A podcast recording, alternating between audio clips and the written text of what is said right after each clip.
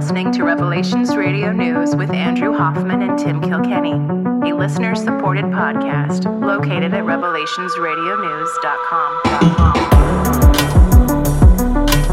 We must guard against the acquisition of unwarranted influence, whether sought or unsought, by the military-industrial complex. For we are opposed around the world by a monolithic and ruthless conspiracy. We have before us the opportunity to forge for ourselves and for future generations a new world order. Either you are with us, or you are with the terrorists. The Lord is my shepherd, I shall not want. He maketh me to lie down in green pastures. He leadeth me beside the still waters. He restoreth my soul. He leadeth me in the paths of righteousness for his name's sake. Yea, though I walk through the valley of the shadow of death, I will fear no evil, for thou art with me. Thy rod and thy staff, they comfort me. Thou preparest a table before me in the presence of mine enemies. Thou anointest my head with oil. My cup runneth over. Surely goodness and mercy shall follow me all the days of my life, and I will dwell in the house of the Lord forever.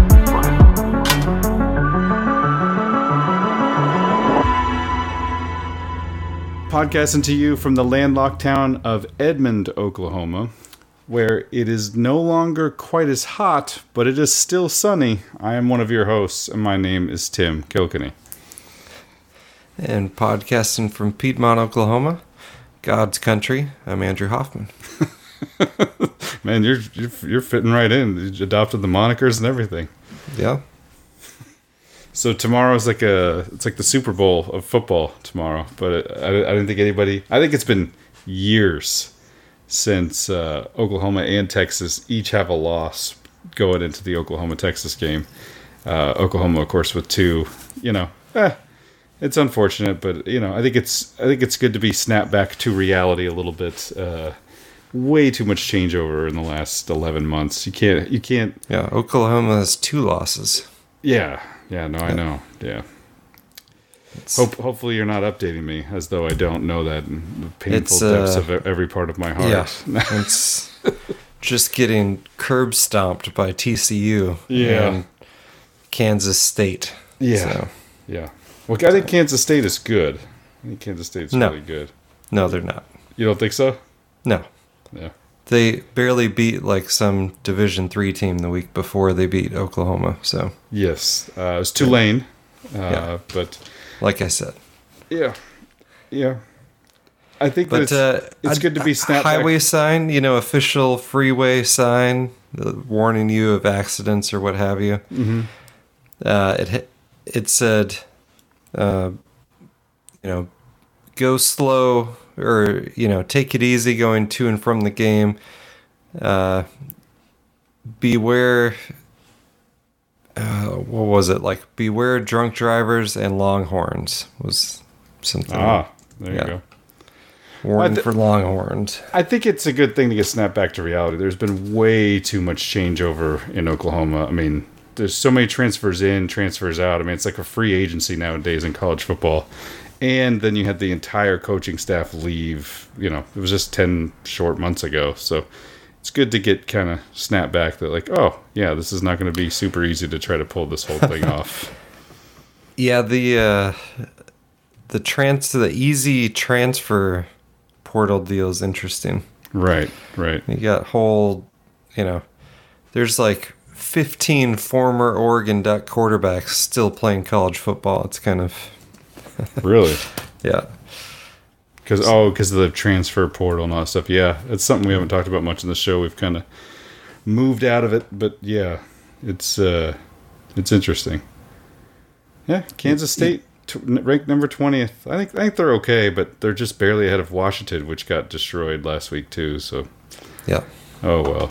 Like I said, good to be snapped back to reality now as opposed to later in the year when it's completely heartbreaking. Yeah, they could still beat Texas. Texas isn't good either, so. Yeah, no, I It turns out that seems to be true as well. Yeah. So, anyway, but like I said, just warning you, tomorrow, or not tomorrow, I guess it's 2 days from now, is the big football game around here. It'll be tomorrow by the end of this episode. That's true. And probably today by the time you hear people are listening to the episode. Fair enough. So, anyway, well, we don't usually start off with college football. It's been a long, long time since we have, but yeah. We are moving forward, moving right along, and we just had family visit.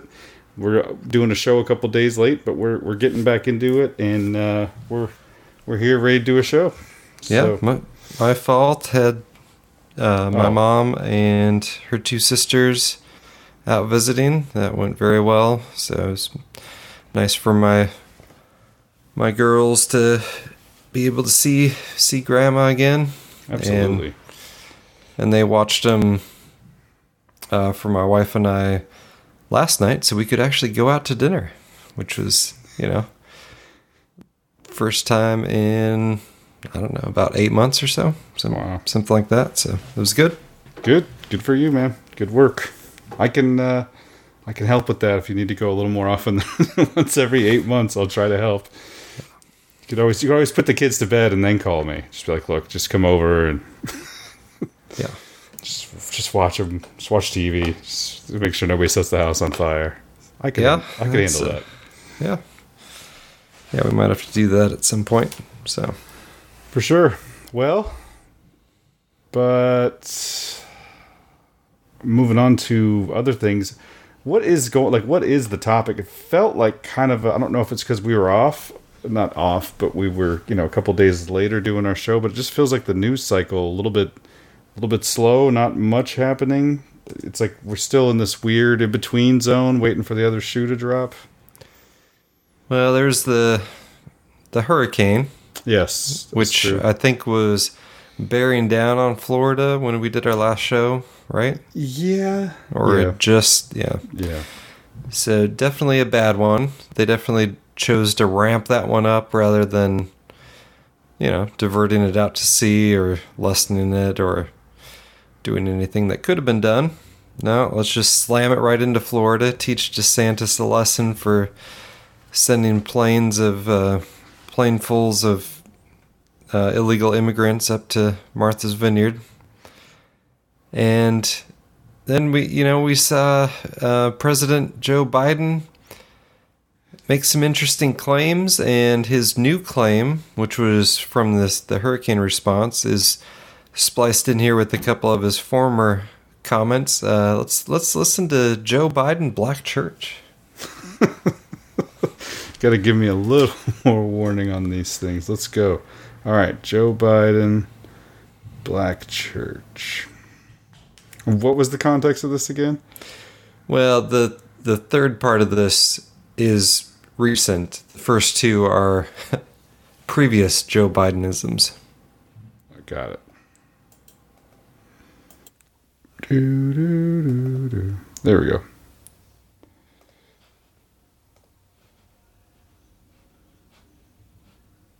I got raised in the Black church. He knows I'm not kidding. I got my education for real in the Black church. And that's not hyperbole, it's a fact. I probably went to shul more than many of you did.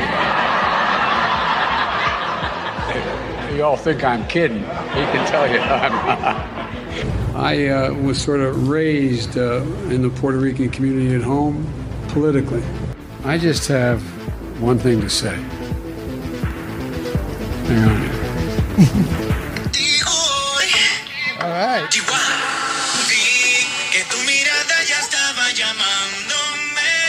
There you go. Dance a little bit, Joe. Come on.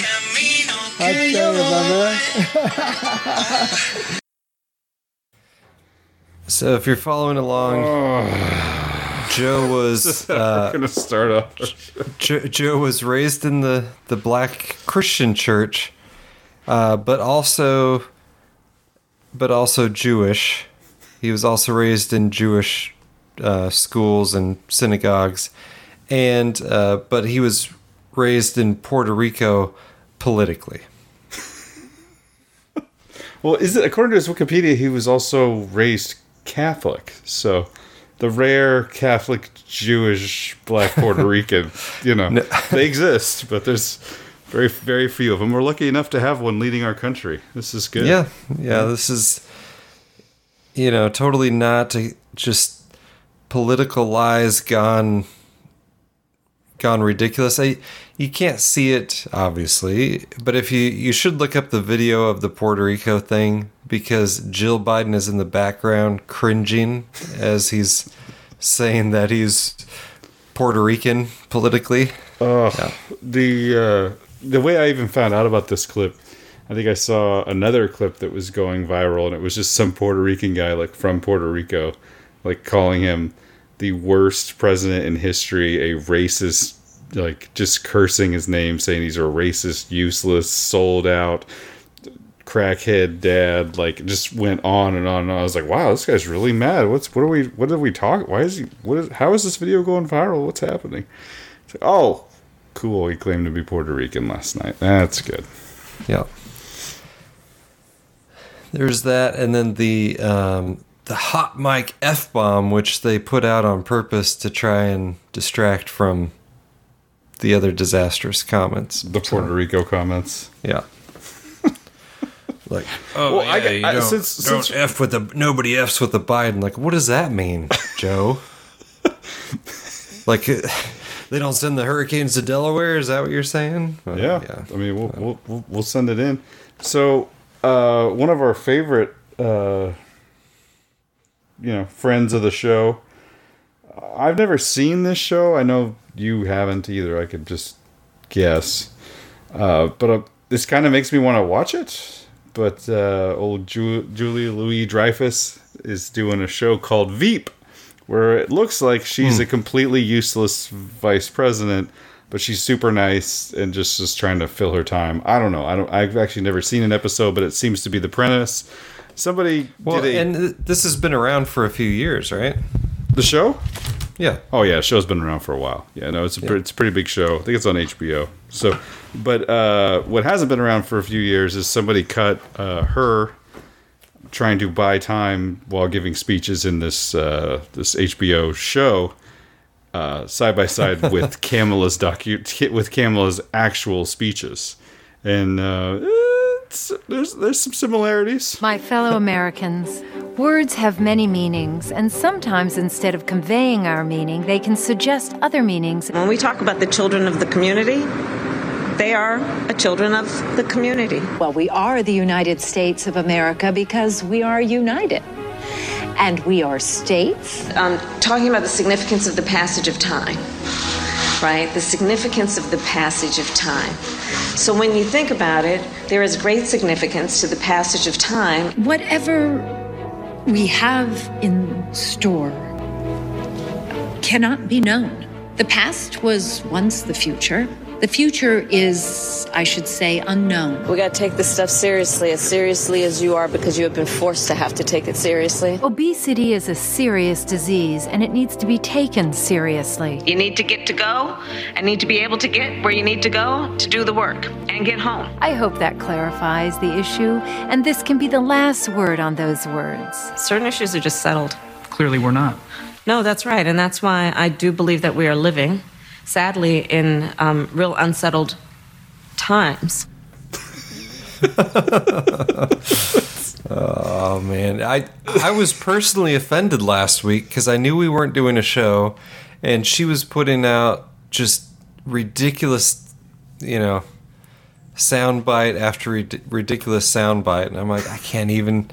these are going to get played, you know, 1,000 times over before we do another episode. So, is there anything better than Kamala commenting on NASA? Like doing she's just NASA commentary, she's promoting NASA even when she doesn't have to. There's, you know, some poor military police guy. Have you seen the James Webb Telescope? No, ma'am. Well, it's amazing because it looks billions of years. It's so amazing. You should really look it up. Like, we've invested lots of money into it. Like, it's just like, oh, let me out of here. Yeah. I was at the grocery store earlier today. Which one? Actually, it's Trader Joe's. They actually have one here. It's down in Oklahoma City. But I had to. I noticed something when I was in there. Prices have gone up. So I wasn't able to get quite as much as I wanted because the prices have gone up down there. So no, we went to Trader Joe's because it's weird because it's like it reminds us of the Northwest or the West Coast a little bit, but without like the homeless people outside. So yeah, there's a Winco around too. You know, I've heard. Yeah, it's a ways away, but yeah. There's also a Costco, which. Costco is usually what happens around here when people get hungry. So, so it's a busy Costco too. Man. No, it's not.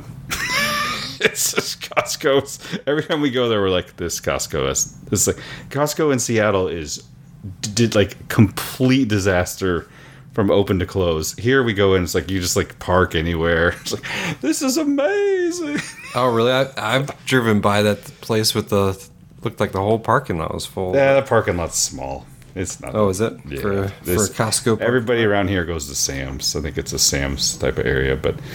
I don't know why. We're off to some some riveting stuff today. You want to jump into something a little more serious? Yeah, what I was going to try to tie the settled part of the Kamala clip... Uh-huh. is to something that we haven't talked about, and we've got some good emails lately, but it did make me realize that there's stuff that I don't know if we just like assume everyone knows it. Yeah, that's a good point. Shouldn't. That's a good point. And we have been doing this show a long time, and there's very few people who have been listening this entire time. Yeah. So there is a lot of backstory and stuff that we've covered in the past, or that we both agree on that. Yeah. Or know about that is not explained. So this, the settled thing, reminded me of climate change. Sure, because we are both old enough to remember when climate change was global warming. Yep, and when there was actual debates about. Oh, here we go. Is this stuff legit? Is it and you would have. Pros and you would have arguments. Now, usually it was slanted where you'd have the one person portrayed as a crazy versus five people arguing the pro-global warming side. But there was at least debate. And what happened was basically the truth, alternative viewpoint was winning. ClimateGate comes out. Yep. Makes a complete fool of them, and ClimateGate, for people that don't know, was basically a set of emails saying, "How do we hide how do we hide all the evidence that contradicts what our agenda talking points are, which was the hockey stick, look how fast it's warming. The only thing that explains it is increased carbon dioxide." So what they did was they just said. It's settled. Yep. There's no more debate. That is the propaganda trick that they pulled. Yep. And some of those emails are straight from Michael Mann. And also, I think... The guy who created the hockey stick rap. Yeah. Around here somewhere on some hard drive, I have the entire...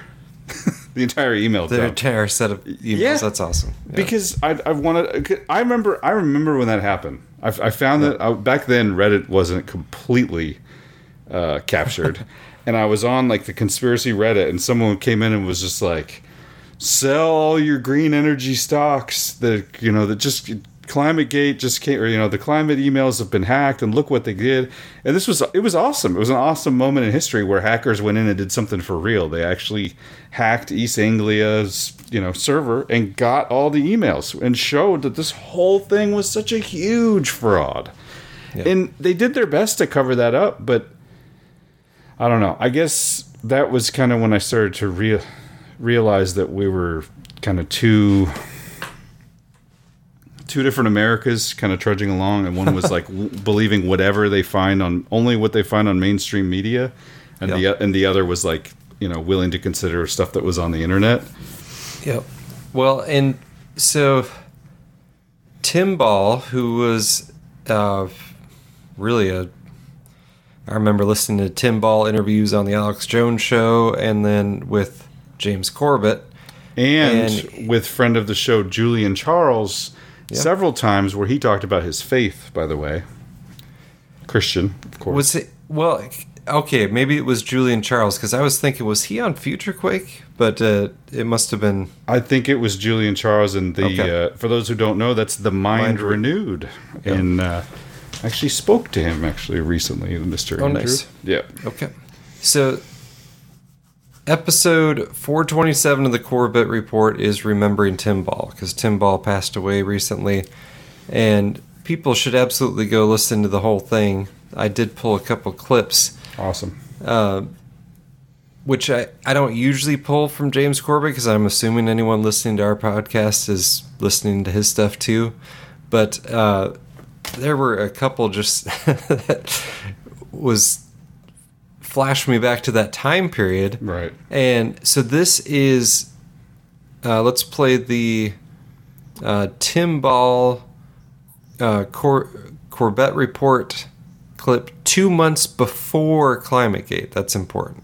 If you're working in a lab or in a university and you're playing around with ideas and experiments and so on, there's always an academic or scientific responsibility.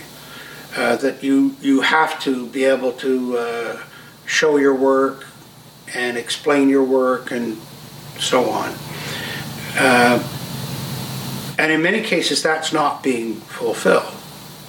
I mean, the hockey stick, where finally it was tested after how they'd done it was disclosed, saying, no, we can't, this is wrong. But when you go public, and say, here's the results and this is the truth, then there's a social responsibility that kicks in. And unfortunately,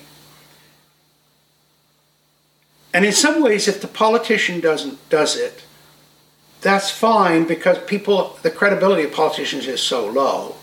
And the public understand they're doing it for a political motive. But when you get a scientist going public with it for a political motive, bringing the credibility of science to it, but doing it for their own political agenda, then you have really crossed that line between the scientific responsibility and the social responsibility. And in fact, I'm writing an article right now about a scientist. One of his pieces of information was that the world's warmed by 1 degree Fahrenheit or 0.6 degrees Celsius in the last 130 years. Well, he's refusing to disclose how he came up with that number.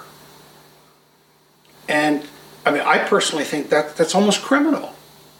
If you are, what are you hiding? If it's just numbers, what's the problem? And he actually wrote an email to Warwick Hughes, the Australian researcher, said, how did you get this number? And he said, why should I share that with you? It took 25 years of my work, and all you want to do is find fault with it. That's a scary comment coming from a scientist. He's still blocking it, by the way. He's using the UK Met Office to claim that there's confidentiality. Now, the public might say, well... how is this a big deal? I mean, surely there's the raw data, and then you come up, anybody can get the raw data and match his numbers.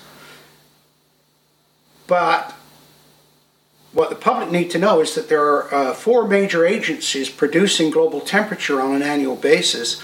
They come up with different numbers each year. And the number, I remember one year, it varied by 0.4 degrees Celsius. Well, if you're saying 0.6 in 100 years and each year you're differing by 0.4 using the same data, well, the reason there's a difference is because you don't use the raw data. You adjust, you modify, read, manipulate the raw data. And of course, at what point are you doing it to get the result that you want? Well, if you're not willing to disclose how you came up with your number, the suspicion has to be, You cooked the books, fella. And I think if that number of 0.6, which is quoted everywhere, National Geographic have it on, the NOAA, the American National Oceanographic, they've on their website. Environment Canada used the number. And yet here the guy that produced it is not willing to explain how he got it. We got a serious problem on our hands. And of course, what's interesting is nobody wants to come out and say, you cooked the books. But what other explanation can you come up with for not disclosing that information? I mean, how could it be possibly secret or confidential? The difficulty is, and Tolstoy identified this 100 years ago, you know, that if you've made a career out of selling an idea and to your friends and to your colleagues and to the world, and then you've got to be the one that comes out and says, gee, you know what I told you, completely wrong. That's tough, very tough. And but if we're going to influence entire energy and economic programs for the world, because cap and trade, Kyoto, all of these things are based on these numbers, there is a massive, massive social responsibility. And unfortunately, there have been enough of these people that have not been willing to accept that and have crossed the line. So it isn't just that the politicians have politicized science, it's those scientists that have politicized science that are the problem. So there you go, scientism. And this was pre-ClimateGate. So good, right. Good for him, good for Corbett. And the episode, definitely worth it. Have you listened to it yet? I haven't. I did re-listen to, so he played a clip from it. It was the ClimateGate Revisited. So I did catch that one. Okay. Which has a big excerpt from Dr. Tim Ball in it as well. So yep. I think the other clip I have may have been from that. It's talking about the IPCC thing, but it's definitely an episode worth listening to. James, you can tell that he was personal friends with Tim Ball, and he talks about that in the episode. It's worth listening to. People should check it out, especially if they're fans of Corbett. So for sure. Should we listen to the IPCC terms of reference? Yeah, so I thought this was very interesting because I don't remember hearing anyone talk about this, but just think about this in terms of what we know about, he mentions, I think outside of this clip, the Warren Commission, but also the 9/11 Commission. This terms of reference thing and the actual process for how a, you know, consensus, all the scientists agree document gets put together. I had low expectations for government committees and reports and commissions and what have you, but he really goes into some details on how they do it. So the first part of the clip is James Corbett kind of introducing that, and then he explains the terms of reference. One of which I hope you will be familiar with from my episode 282 on the IPCC Exposed, where we talked at that time, well, he told me at that time, not just about the fact that government-run and sponsored commissions can be cover-ups, but specifically how that can take place. Rather simply, actually, to simply control the ultimate outcome of an investigation is not that difficult. You just have to do a certain thing in order to set up the dominoes the right way. And he explained that process in part of the interview that I recorded with him that day, and which I'll share with you here.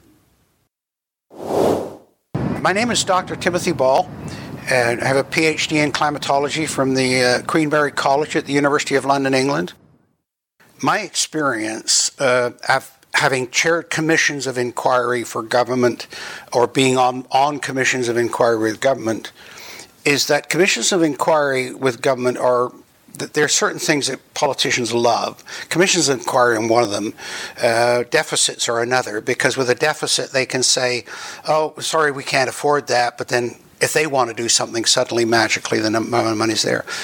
with it, if there's a problem or a conflict that develops and it's causing a lot of difficulty for the politicians, they can say, oh, we will appoint a commission of inquiry. It'll be independent. And that takes the heat off the issue. Oh, yeah, the government's reacting. They're finally appointed a commission of inquiry. And then if they don't, of course, they say, oh, you're afraid to put one on, you know, you're hiding something. So, okay, we appoint the commission of inquiry. But then what people don't realize is they control the outcome of that commission of inquiry. Now, first of all, they've got the advantage now because if the media comes and say, well, what's going on? Can't talk about it. Commission of inquiry. Wait till their report comes out. Well, that delays usually 2, 3, 4 years, by which time all the political heat's off. But more important is they control it by the terms of reference. And the example I like to use is the Warren Commission inquiry into Kennedy's assassination. And Judge Warren was asked about something after. He said, well, why didn't you look? Oh, it wasn't in my terms of reference. He'd been limited by those that wrote the terms of reference. And that was my experience. One of the first cases I was asked to look at, and the minister said, he said, would you look at this? And I said, sure. And then I get the terms of reference. And I say, I can't work with that. I can't provide you with a proper answer, a complete answer with those terms of reference. And of course, then the minister says, well, sorry, that's what you got to work with. And I said, fine, then I'm not doing the job. And I'll go to the media and say, you're trying to limit the investigation here. So I could one-upman him with that. And so when they set up the Intergovernmental Panel on Climate Change, Maurice Strong, who we should talk a lot about, he wrote the terms of reference. And the first term of reference was the definition of climate change. And he limited it deliberately to only human causes of climate change. And, of course, that effectively eliminated all the natural causes, natural variability, which is why you see them not looking at things like the sun and a whole bunch of other issues. Of course, he then limited it even further in another term of reference that he set it up into 3 working groups. There was the technical group, working group 1, which wrote the science report. And that was 600 of the 2,500 people. The other 1,900 were in working groups 2 and 3. Now, they were inconsequential because they had to accept the findings of working group 1, which were already limited by their terms of reference. So whatever their finding was, working groups 2 and 3 then said, okay, you're telling us it's going to warm. We accept that as fact. We now look at the implications of that. And that's where you hear all these stories about, oh, the ice is going to melt, the sea level is going to rise. So really, the majority of the report by 1,900 scientists is accepting without question the finding of the first group. Now, Strong, it really restricted it even more because they came out and said, look, this report is not to be used for policy. But then they set up the summary for policymakers, the absolute contradiction of that. And the summary for policymakers is written by a completely separate group. They write it independent of the science report. They write science reports finished and set aside. The summary for policymakers is written and given out to the media. So, for example, the last report, the fourth assessment report, came out in 2007. The summary for policymakers was released in April. The science report wasn't released till November. The rules, the terms of reference that Strong wrote said, summary for policymakers goes back to the science report, people, and says, make sure your science report agrees with what we've put in the summary. So it's like an executive of a company writing the summary of a report and then telling the employees to find the facts to agree with the summary. And it's the most unbelievable process you can imagine. Probably not surprising, but I thought there were some interesting details in there. No, absolutely. It's anything from Tim Ball should be covered. So, yeah, I think that was. Let's just say I'm much sadder about Tim Ball passing away than the Queen of England. Yeah. So. Oh, did you hear our buddy Chris Sky's explanation of the funeral over there? No. I'd like to hear that. He was. I wish I had it. Maybe I should. I'll try to whip it up here in a minute. But he basically was in the Netherlands giving a speech, and he said, "If you think all those world leaders are getting together to go look at a dead lady in a box, you're crazy. They're all getting together to figure out how they're going to take down the global economy and put us into a long-term recession."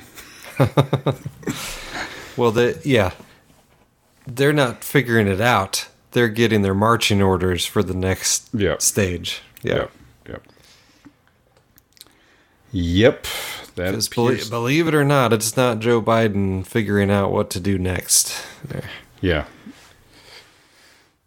It may be the King of England, but it may also be, somebody who runs the King of England, or it might be the guy who can, poke the King of England in the chest and tell him what's what. Yeah. could be one of those people.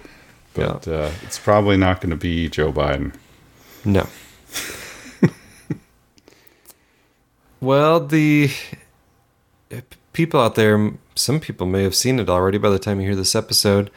I no longer have my free subscription to Fox Nation, so I'll have to wait till someone posts it elsewhere online.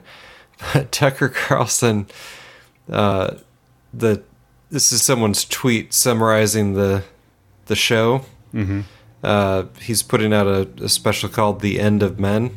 Okay. He says, slonking, lifting, meat, seed oil, disrespecting, toxic masculinity. We're taking it mainstream, folks. It comes from Dan Lyman.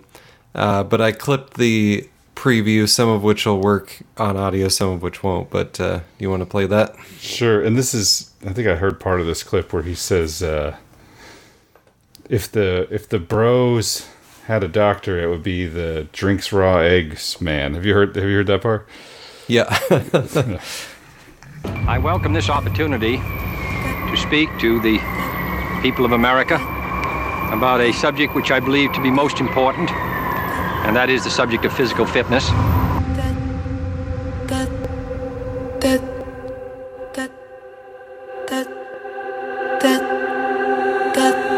The country is as strong, really, as its citizens, and I think that mental and physical health go hand in hand. There is nothing, I think, more unfortunate than to have soft, chubby, fat-looking children. I hope that all of you will join, and everybody in the United States, to make sure that our children participate fully in a vigorous and adventurous life, which is possible for them in this very rich country of ours.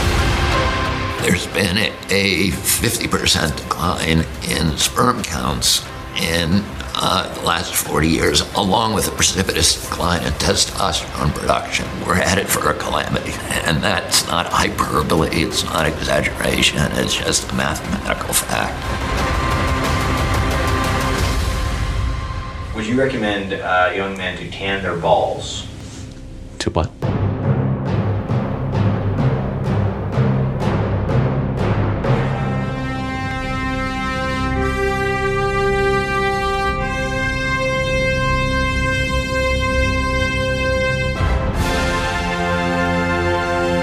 Once a society collapses, then you're in hard times. Well, hard iron sharpens iron, as they say, and those hard times inevitably produce men who are tough, men who are resourceful, men who are strong enough to survive. And then they go on to re-establish order, and so the cycle begins again.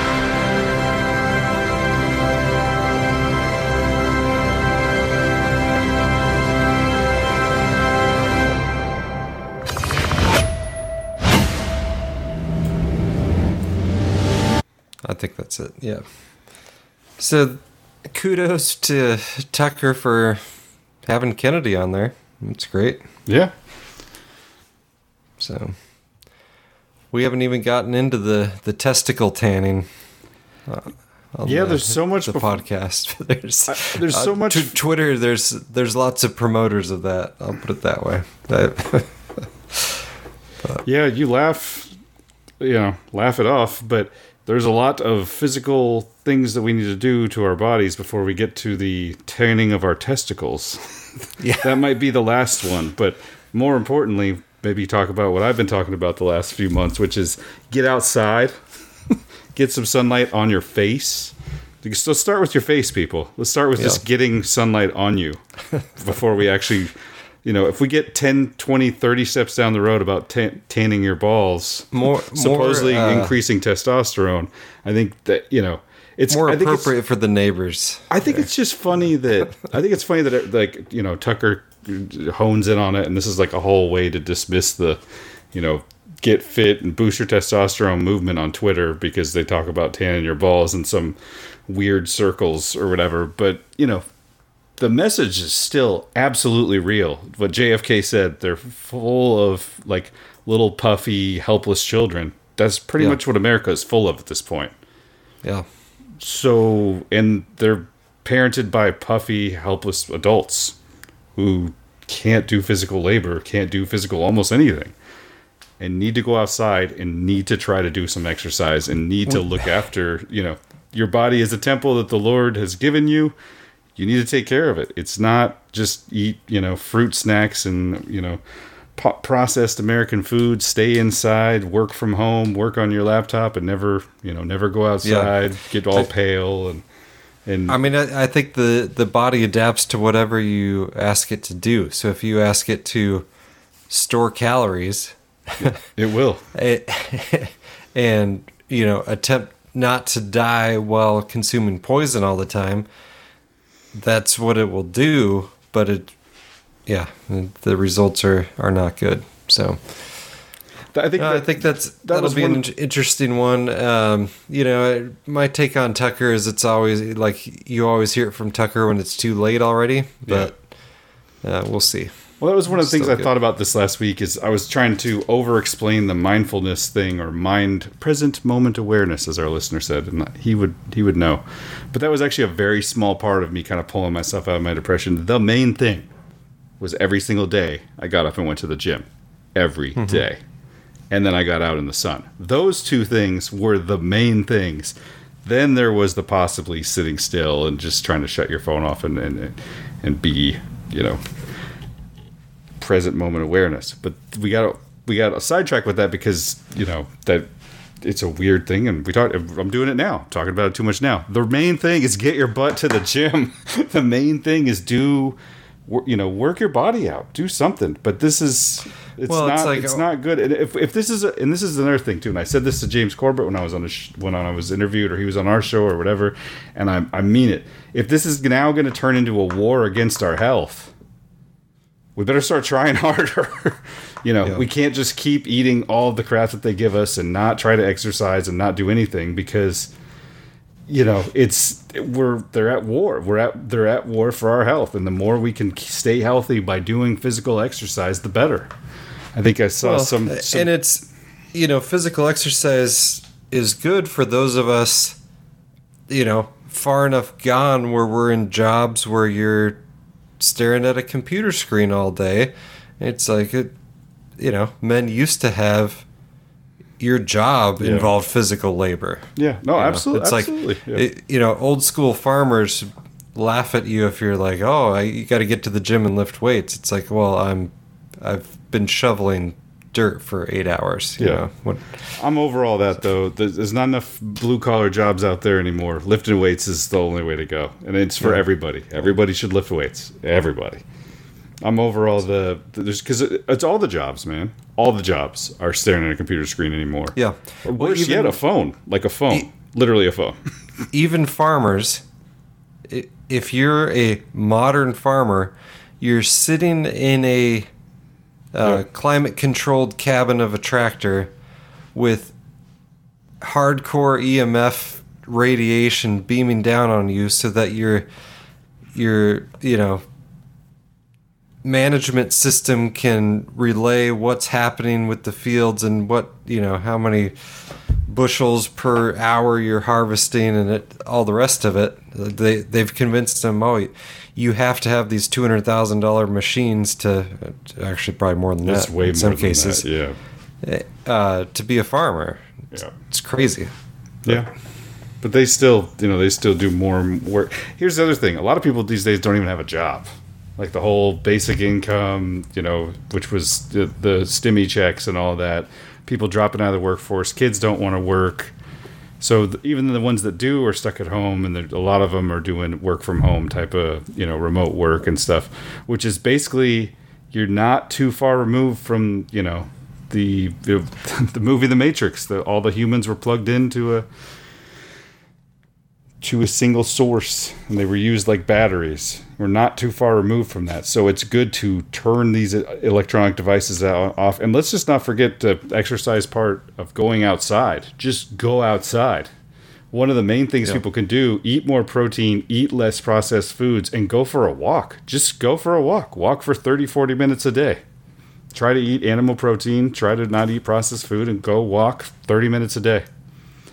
I got one of those vests that has weights in it. You can put up to, I think it's like 40 pounds in it. Just put on a vest with 20, 30 pounds in it, and then take my 2-year-old daughter for a walk, killing 2 birds. She's, you know, cruising along, and she's drawing on stuff with, you know, sidewalk chalk and picking up stuff, and I'm trying to destroy my hamstrings. So it's just, I'm all about it, man. I think it's what's messing with America right now is life is so easy, and they've convinced us that we're just rich. The reason everybody's unhealthy, the reason kids are fat, is because we're just a rich nation. And back in the old days, people weren't rich, and they had to work for their food. That's baloney. We are rich, but we're rich, and we're full of processed crap. We're being fed that's garbage. We're being poisoned. It's intentional.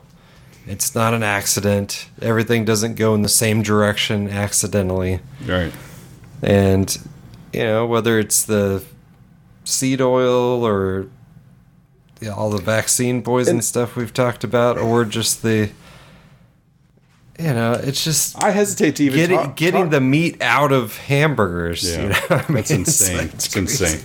I hesitate to even talk too much to people about seed oils, because it becomes almost like, if you start with seed oils, it's impossible for people to make a change. They'll just start looking like, oh, everything I eat has seed oil in it. Like, this is useless. I should just give up. It's like, no, let's move into like, let's eat less sugary carbs. Let's try to eat more animal proteins. Let's progress along. Let's make sure we're going outside. Let's make sure we're doing exercise. Then down the road, let's possibly start trying to eliminate, okay, what does have these seed oils? Let's try to start eliminating those. And then like years down the road, when you're in peak physical condition, then we can all laugh about, is it better to tan your balls and increase your testosterone? But it's just like a fallacy to like logical fallacy to like put that up as first thing, like, oh, they're tearing their balls, oh, they're nuts, everybody they're drinking like 20 raw eggs at once, throw it. these guys are nuts, I would never do anything like that. Like, no, but like let's see where they started and where eating you raw are. Liver. There's a lot of, unfortunately, I don't know, is it because I follow you, the algorithms have like pegged me out, like this guy wants to see raw liver content. I'm like, oh no, that's a... It's part of it. It's part of the whole movement. Well, I think it's part of the algo too. The algo's saying the get healthy people equals the most extreme version that the most number of people will find objectionable, and like it's not for them. So I think you're right on there with, it's like, well, the same people that are eating start with raw liver. Focus on, can we eat something healthy? Yeah. And then we'll talk about whether, you know, nose to tail raw meat is the real way to go. You can always get lost on the details, right? Like, oh, this guy, this is wrong. You know, he's doing it wrong. But no, I think you're right. I think the same people that are doing the raw liver are the ones talking about. So, and here's one I haven't even looked into yet. Maybe I probably should, but it keeps coming up because these are the same, you know, eat raw liver people. But the red light... This is supposedly, you're supposed to have red light bulbs that like boost your testosterone or whatever. The white light messes with your brain a little bit or something. Is it the white light or the? I know blue light is. I'm sorry, maybe it's blue, but people are literally using electronic screens. So people use those like red glasses and stuff. Right, but there's red light. I'm just gonna type it in. I think it's a thing. Boost testosterone. Yeah. Anyway, I don't think that. John F. Kennedy's talking about roly-poly little kids. I don't think that anybody back in those days was like, you know, I got to boost my testosterone. But now it's really a thing. Well, it's dropped. The testosterone levels have dropped. Like, your average 30-year-old man has the testosterone levels of a 60-year-old man of from that time period. 30, 40 like, years ago, yeah. There's an agenda. It's being done to us. Yep. Red light. And, you know. Red light therapy is for increasing your testosterone. Yep. So a couple shows ago, and I was reminded of this was that Caleb's email recently? We got a lot of emails. Oh, let's see. Yes. Well, no, I don't think it was Caleb. Or was it Kyle? I believe you're thinking of Kyle. Yeah, we got two emails we got an email from both Kyles that regularly donate to the show. So one each. Well, I said Caleb before, but I think it was from Kyle. We got one from Caleb. And we got two. Kyle in Massachusetts. We got one from Kyle in Massachusetts and one from Kyle in Washington. But yeah, Kyle in Massachusetts. Okay. And Kyle in Massachusetts speaks as though he's the only Revelations Radio News listener in Massachusetts, but he is not. Don't forget, sure, they could practically have a meetup. Yeah, well, and actually, now you bring up something even. Now I feel really bad. We had a listener write in and was like, "Hey, I live in a small town, and you guys just had a donation from the same town." And then cool. I failed to hook those people up. I need to do that. It's probably the most important thing I can do. But anyway, well, that's cool. Yeah. But anyway, so Kyle from Massachusetts said, Andrew mentioned he found the ultimate YouTube channel. Maybe I oversold it. Did the identity of the channel ever get revealed? I didn't see it in the show notes, or I totally missed it. No, you did not miss it. I forgot about it. I'll blame the Lyme disease. But so I did get a couple clips. So the video that I'll play the clips from is Power of Copper. This is from 2015. He put this out. Okay.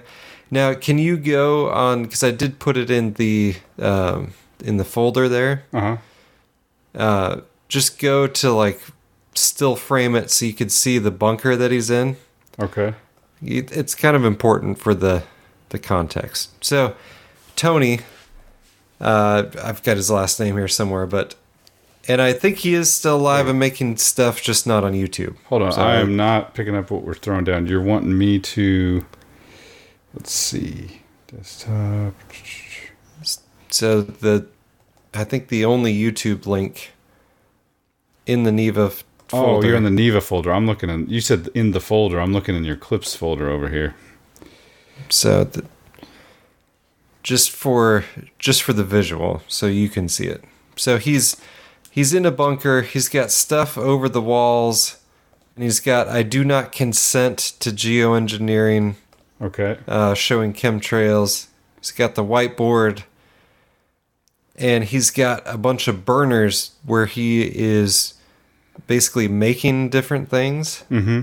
So the background noise is like these burners going. He's wow. Making look at this. This colloidal copper. I mean, this is oh, this guy is crazy. And then you listen to what he's talking about, and he's like, is he crazy, or is he Andrew, 7 years ahead of his time? You're taking the show in a completely... I don't know if I'm comfortable in the direction we're taking the show. Am I going to end up looking like this man? I don't want to I don't want to be in a situation where I am just like this man. Just in a bunker. Well, the reason he's in the bunker is because he's got more gallons and all the rest of it with the... pulling stuff out of his nanotech out of his skin and all the rest of it. So he was an early victim of it. Okay. And copper was actually one of the solutions. So I don't think the clips I pulled are specifically about that part of it, but that is in the video if people want to check it out. So, I'm sorry if you already said this. How did you come across this insane man? This crazy looking guy. I showed you the visual first, so that's fair. Okay. But let's listen to what he has to say and then tell me whether he's crazy or not. So I'm sure that he's not going to sound crazy in a minute, right? Aluminum versus copper. You've got a metallic component in your cells. These frequencies have someplace to go to. Okay, it's like a microwave with aluminum. Put a little aluminum in your meat and watch what happens. You know, so receptors. Yeah, we're transceivers now. Okay, we're putting it out and we're taking it in.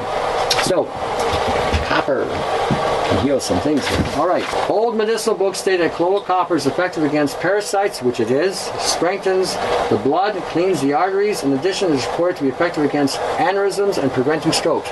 And they don't want you to have this. I wonder why. So he's reading from a paper that's like super old, talking about copper, like an academic paper from, 50 years ago. Okay. And so he's talking about them getting metal into you to make you a transceiver. Again, 2015. Talking about the chemtrails, and he talks about vaccines and stuff as well. But this, it didn't start with COVID. This is just the acceleration of a program that's been going for a while. And let's go ahead and play the other clip. It's a little longer here. Oh wait, okay, I missed one. Oh, interesting. Yeah, I only have 2 and 3. No, you have... let's see. This is actually supposed to be the first clip. So, Tony from Herbs Plus Beadworks, which is the YouTube channel, Power of Copper clip. Dr. Werner Angerder, head of medicine in the University of Kiel, successfully used copper salicides for over 20 years with more than 1,100 patients with rheumatoid arthritis and other inflammatory conditions. Of 620 patients with rheumatoid arthritis, 65% became symptom-free. Ooh, is that a cure? Can't call it a cure. If I call it a cure, then for some reason it becomes medicinal. And I don't know why. I still don't understand how that works, because I have not seen one medicine that cures anything.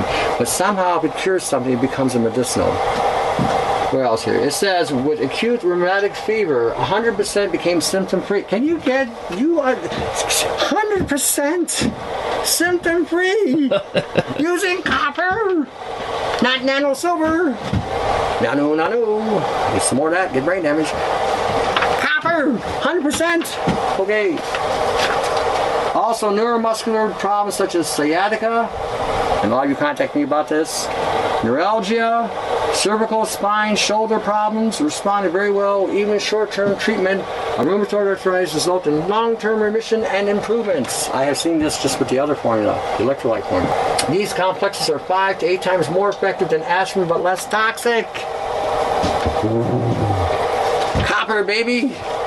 Oh, simple. See, God gave us something so simple to cure so many things, and then you got, what it is, Lord give it, and the medical field take it away.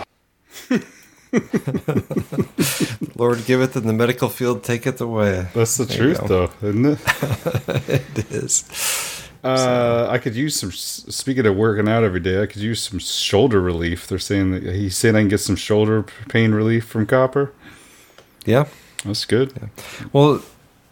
That's kind of, you're having shoulder issues? Yeah, I'm a side sleeper, and I've always kind of had a little bit of a sore shoulder in the morning, and the longer that goes on, where I'm sleeping on my side, it turns into a little bit of soreness. Well, then I've been working out as well, so lifted weights early in the morning. So yeah, later in the day, sometimes the shoulder can get a bit sore. Because that's the shoulder issue I had is how I found out I had Lyme disease. Oh, interesting. Because it was to the point where I couldn't throw, a tennis ball overhand. No, yeah. So thank the good Lord I don't have anything like that. It was that's what prompted me to go into the naturopath and figure out the Lyme disease thing. So it's give it a shot. Maybe copper would help with that. Well, I have to play a quick clip because we got an email from a listener, and this actually dovetails perfectly into this clip that we're playing here. Let me see if I can find this email. Dan says, and I don't think I've ever heard from Dan before. This is his first time writing in. It says, love the show. Please, please, please play this YouTube clip about copper. So I'm going to play this YouTube clip about copper. Nice. Let's see. Your planet has run out of everything, including a safe, breathable atmosphere. Your disposable breathing apparatus can no longer save you. Yes, that's it. Dispose of them now. Introducing Copperware Mask, the key to unlimited breathing. You will never die. Copperware is reusable, washable with any machine, and contains the full power of copper. Everything you inhale will pass through copper fiber, converting deadly particles into superior copper air. The best thing about this technology of tomorrow, it is available today and tomorrow. It is available on all days. There is a man waiting outside of your home right now, waiting to give you Copperware Mask. Open the door if you don't believe us. The Copperware Mask is so precious it requires its own wash cycle. Dry it like a baby. Equipping your Copperware Mask gives you access to the fiber matrix, where you will inhale military programming and exhale combat efficiency. Patrol your designated domestic zone with intense copper awareness. Kitchen secure. Stay connected at all times with other fiber matrix users. Flaunt your immortality to those foolish enough to breathe regular air. Safely wander mindlessly through the world and marvel at the gift of not dying. You have already disposed of your other alternatives, so you don't have a choice. Pick yours up today and we will include a 2, a 9, and 2 smaller 9s absolutely free. Use these numbers in different combinations to solve puzzles in the fiber matrix and unlock prizes such as off-planet holidays or nutrient packets. But wait. Obtain a higher rank in the fiber matrix by recruiting other commercial users with this additional Copperware Mask. Ask them nicely to put it on, or make them wear it by force. It makes no difference. All users are equal in the fiber matrix. You became the full Copper Man on the outside.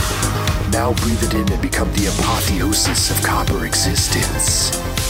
Put on your Copperware Mask today and breathe the future for eternity. So who did that? I can't breathe. Oh my gosh. It was oh, that was funny. The oral knots. Never heard of them. They do a lot of spoofs on things, but I think they had. I wonder what they're spoofing though. Well, they had. Well, I think they're spoofing all the now. I think so. First off, this is June 5th, 2020.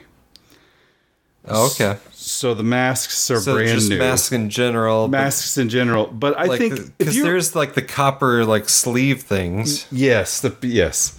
And so they spoof that, but they do another one. There's a whole nother one on full body copper system from the Arl Knots, and it talks about, if you remember, they did one on Brett Favre's microtouch laser system for shaving. Anyway, okay. But if you're like, I think those baseball dudes, the Major League Baseball players, wasn't there like a whole 5-6 year period where they were all wearing like copper like bracelets? You know how superstitious those guys all are.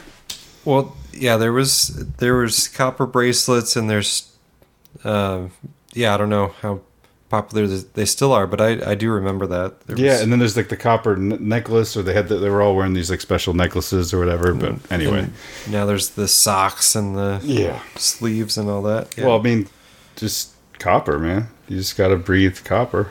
That's it. That's all you need. Speaking of fancy shave kits, there was a... I'll throw in a Jacques Ellul quote from Propaganda. Oh, perfect.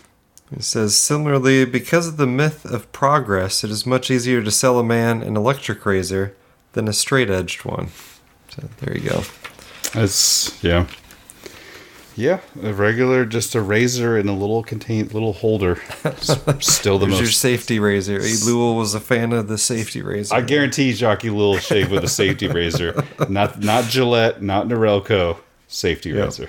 I think that's, I'm not gonna argue that. Not gonna take that bet. No. You have to write, if you need to write Dvorak and Curry and tell them, hey, look. You're always talking about this guy. You're always talking about this guy. This is the same. This guy read this guy. Yeah, you need to solve this for them. Yeah, well, I don't know if Dvorak's read the Unabomber. No, he's but I know Adam hasn't read. Right, Jacques Ellul. But so there you go. Anyway. That means that you listen to me more than Curry listens to Dvorak, because you actually read most of the book. Yeah, I did. Well, yeah, I did. I don't remember a lot of it, but I know that it's a great book. It's very dense. I remember it's not one of those books you're like, I'll just casually read this for 5 minutes. It's like, no, I need to be sitting still and just paying attention to what I'm doing. I've never been a very fast reader. We had that clip, and then we also had... I didn't get a chance to... I can't download this to play it. How do I download something from SoundCloud? SoundCloud, why is it like this? But we had a clip of some guy, of you, saying... that was funny. My daughter liked that. They wrote me out. I said, don't write back. I ain't write back. No, he had the more Anglo version of it that I did for Words of Wisdom, but not the actual Geno Smith there. But oh man, it was you, and then me laughing like a maniac in the background. So yeah, it was with a cool mix. Yeah, that'd be clip worthy. It's tough to download though, huh? I'm staring at it now. I can't figure it out. I don't know. Yeah. Maybe maybe you'll send us. Wait a second, I can figure this out. A downloadable version to play on the show. Yeah. You might be able to just play it from your device there, but... Oh, I just got it. I got it. And I have it.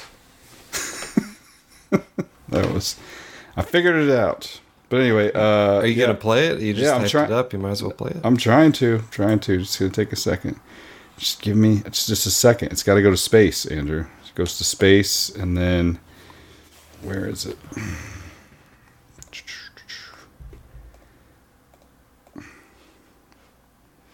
Copper masked. That was while you're working on that. Yeah. This one, the Jared Kushner clip. Okay. So was talked about with Burmese. On Tim Pool, Burmese on Tim Pool with Luke Rudkowski and others, and I was stoked. I'm like, oh, I'm gonna listen to this Burmese episode because he's got a picture of the book Bitten, and he's talking about bioweapon, and ticks and all that, and it was behind a paywall. So I didn't watch it. So. But Rockfin? No, not the Rockfin. It's on. He's who's paywall? Tim's? No, Burmese is doing stuff for Stu Peters, the same outfit that does Stu Peters. Hmm. Okay. So Red Voice Media or what have you. But wow. It was a premium episode. I was like, I want to hear the tick bioweapon. Here's takes on that. But this is ridiculous, too. How much is the paywall, though? How much is it? Is it Because I'm willing to pay what $5-10 for a Burmese podcast, but do I have to like subscribe to some? Well, I don't outfit. I don't know if he's still doing. I'm assuming he's still doing the Rockfin thing, so I'd probably just do that before I did this other thing. But yeah, let's play the Jerry Kushner clip. Where relevant to the ridiculous copper mask immortality commercial. Jared Kushner says he's been trying to keep his body in shape because he might one day become immortal. Kushner, former President Donald Trump's son-in-law, said during a live stream this week he was keeping trim in the event that medical science allows him to live forever. During the stream, Kushner said that he had made it a priority to exercise more after leaving the White House, where he served as senior advisor to Trump. Okay, let's just... Is this it? Yep, that's it. And then finally, I think that from the last year, the one thing I've tried to put a priority on since I left the White House was, getting some exercise in. I think that there's a good probability that my generation is, hopefully with the advances in science, either the first generation to live forever or the last generation that's going to die. And so we need to keep ourselves in pretty good shape. So there you go, Tim. He's right there with you on the exercise, but so scientists can make us immortal. So there are adult human beings walking around right now, some of which claim to be Christians, who actually think that brainiac is the Antichrist.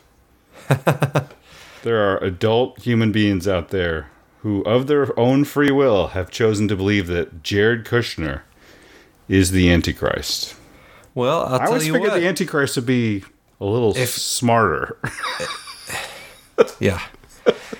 This is the lie that they tell the people in the club, and have been telling them for 30 years. Your generations, we've got the life extension figured out. Yep. We're gonna you just have to kill off those useless eaters, and then you get to live on forever and ever. We've got it all figured out, man.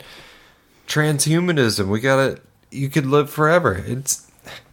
And some of them are dumb enough to believe that garbage, and apparently Kushner put them in that category. Well, and it's not, I better exercise because they're still working on the immortality. It's not even a recent lie. So I think when you were... Yeah, I mean, it goes back Garden of Eden. Yeah, exactly. But it definitely goes back to the Garden of Eden, yeah. And even more recently, Manly P. Hall was talking about it back in the 1800s. Right. It's the same lie over and over. Alchemists and all that. Yeah. I think you and I both came across the fake quote about how they're going to use a virus that was from a book published in 1989 called The New World Order. And it was like a fake quote that was like, we'll use the virus and then we'll usher in the New World Order. And the whole thing was like, somebody wrote this in 1989. And this is like a Twitter went viral thing. And it's not true. Yeah. It's actually not true. But I saw that all and I was like, wait. But what did it say in 1989? So I've been reading through the book here recently. Oh, yeah. It's a good book. It's just... Yeah. Have you read it? No, I don't. I have not. Yeah. But it's really good. It's basically this guy, he starts off just by like looking into like secret clubs, secret societies, secret people. Like, what do they believe? What do they do? And like... So what's the book title? It's literally just titled The New World Order. And who is it by? A. Ralph Epperson. Ralph Epperson, okay. Yeah. A is Ralph Epperson I think will work. But he starts it off just like, hey, I was studying secret societies and secret people and what they thought. And mainly just took quotes and was like interested in all the stuff they said. And they kept coming back to like, somebody should have put a book together and kept trying to find the book where somebody put a book together of all the quotes from all these people from all these different, secret societies or weird clubs, and nobody had done it. So he decided he would do it. But anyway, in there, he talks about, the old names that, you and I and those people who, there are probably listeners to this show who were around way back in those days. But back when Chris White, Frank Lordy were doing shows, Revelations Radio Network was a thing, and we were all just kind of warming up to what is going on in the world. We were becoming well-versed that this was all passed down from, you know, Manly P. Hall and Helena Blavatsky and all of these, you know. And there was the New Age truthers that were pushing that same stuff while pretending to expose it. Exactly. And, you know, and when it comes down to it, they think, you know, they talk a good game. They think that this is going to happen, and then God's going to help us reach the next level or whatever. And then you really get down to it, it's like, oh, but Manly P. Hall, like, straight up says, like, Lucifer is God. It's like, oh. Yeah. Anyway, that God. Oh, okay. So then every time I hear, you know, George Bush Senior or any of these type of dudes talk about, and they say God, I'm like, he means it, doesn't he? He means God, but he doesn't mean the right. By God, he means El Diablo. Anyway. Yeah, they've been promising this crap forever. And yeah, Jared Kushner. There's a huge subset of people like, this is it, the Jewish Messiah. It's going to be Jared Kushner. I'm like, dude, this guy has no pull anywhere but in, like, what, conservative America? It's very tied into... So you got the transhumanism, you can live forever, whether it's like, oh, you know, we'll freeze your brain and... bring you back once the technology advances a little bit, or it's we'll merge you with the computer and your consciousness will live forever. And you've got that part of it, and what was the other thing I was going to say? Too many irons in the fire there. But yeah, you've... Take a pause. I'll take a pause.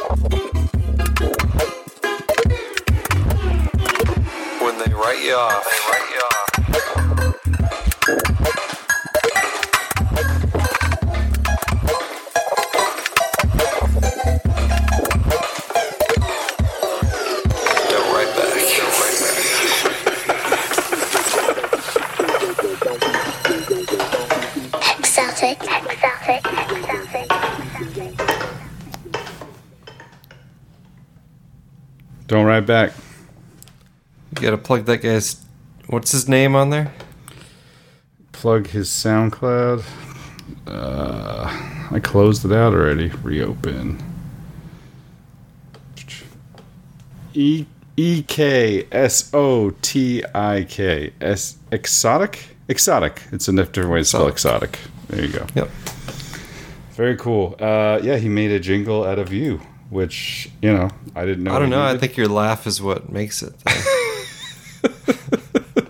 How is it? Oh, there. See, now we are not no agenda, and that is good because there already is a no agenda. But they kind of led the way in getting people to bring clips, and if we can get clips, I mean, that's gonna be.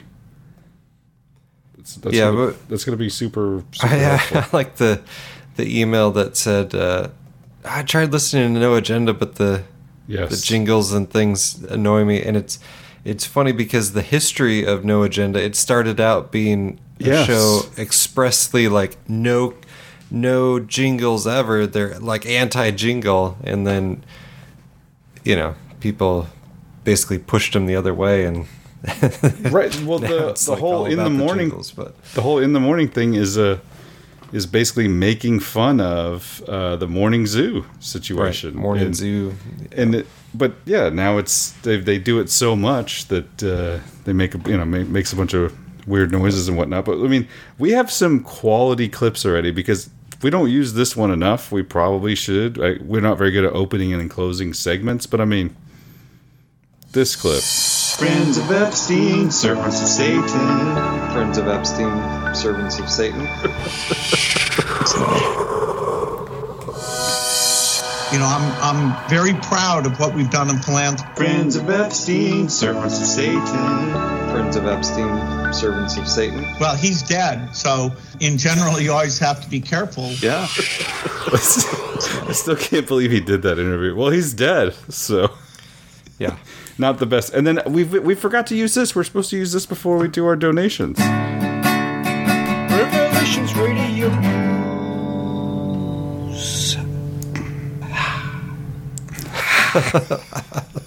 That's a good one, too. That's short, too. He said he would give us more if we literally just need to write him and tell him what to do. And then I didn't realize that God's Property Radio, who's been a recent frequent donor, was also a member of a band.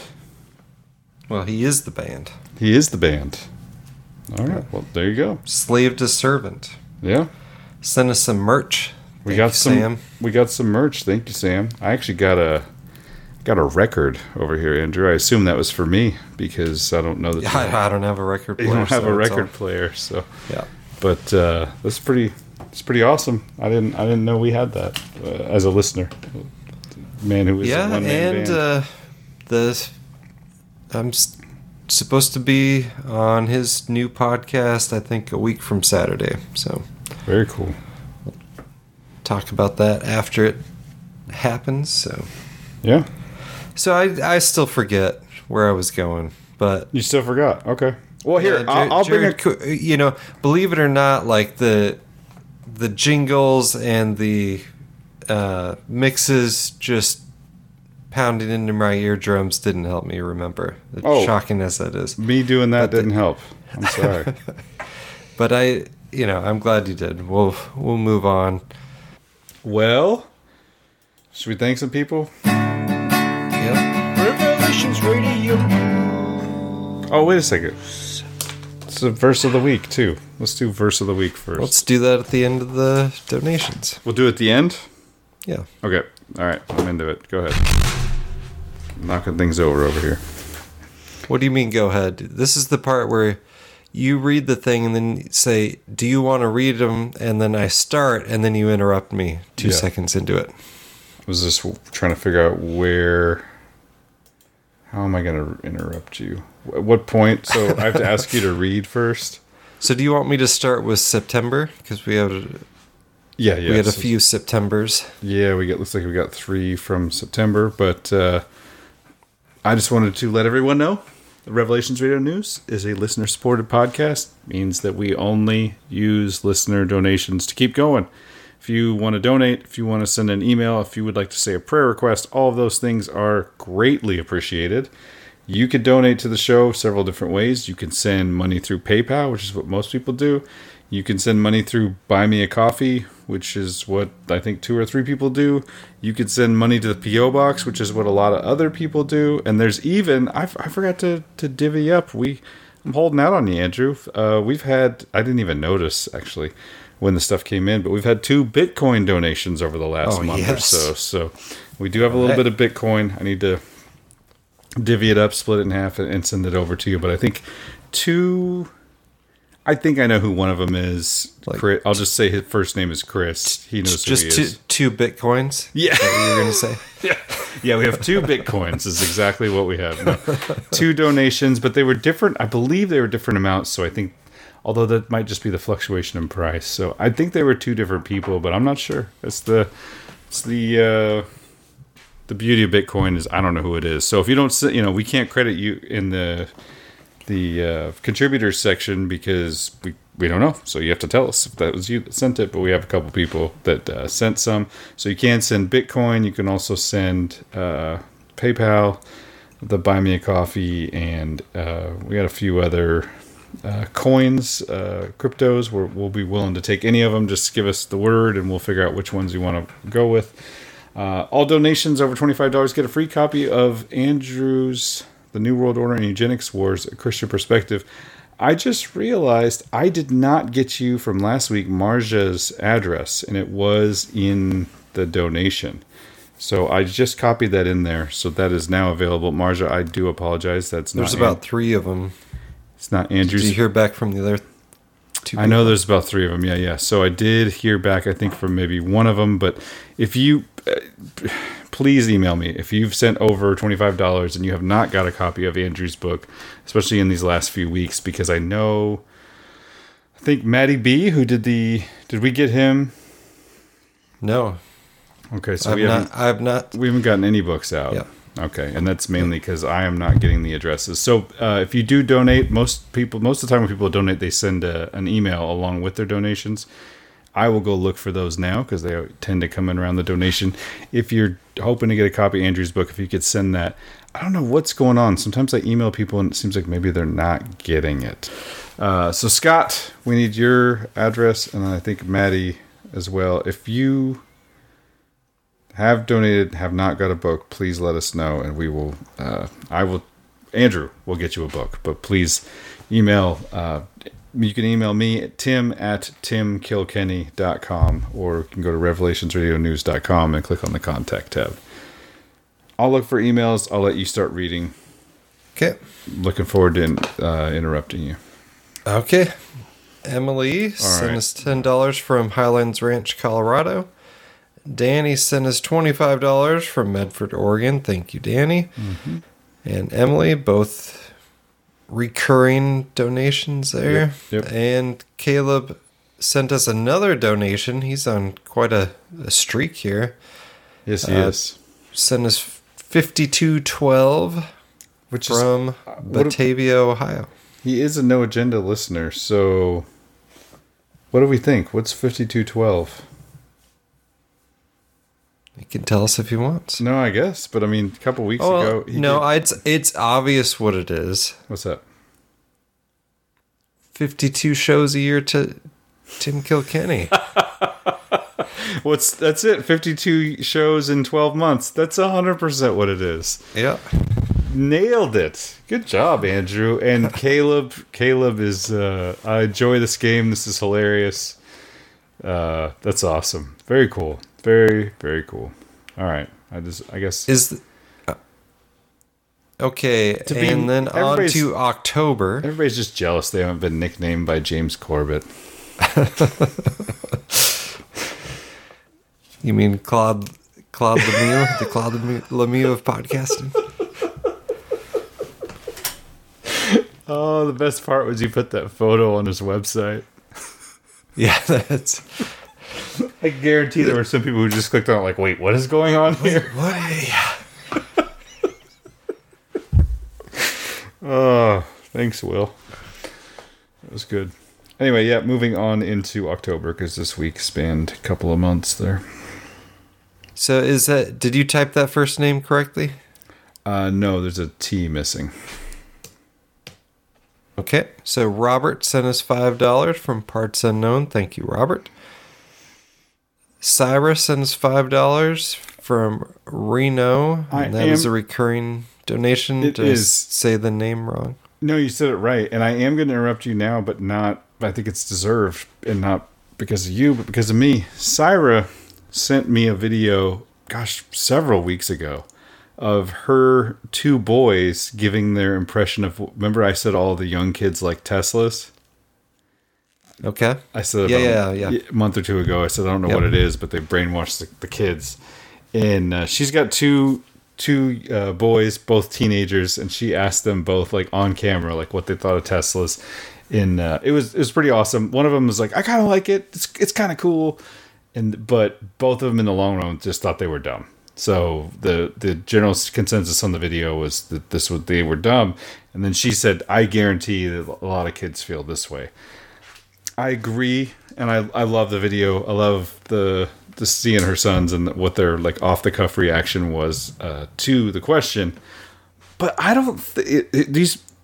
picture this, Andrew. This may come as a shock to you, but these boys seemed like they were outdoors a lot. They seemed tan. They seemed healthy.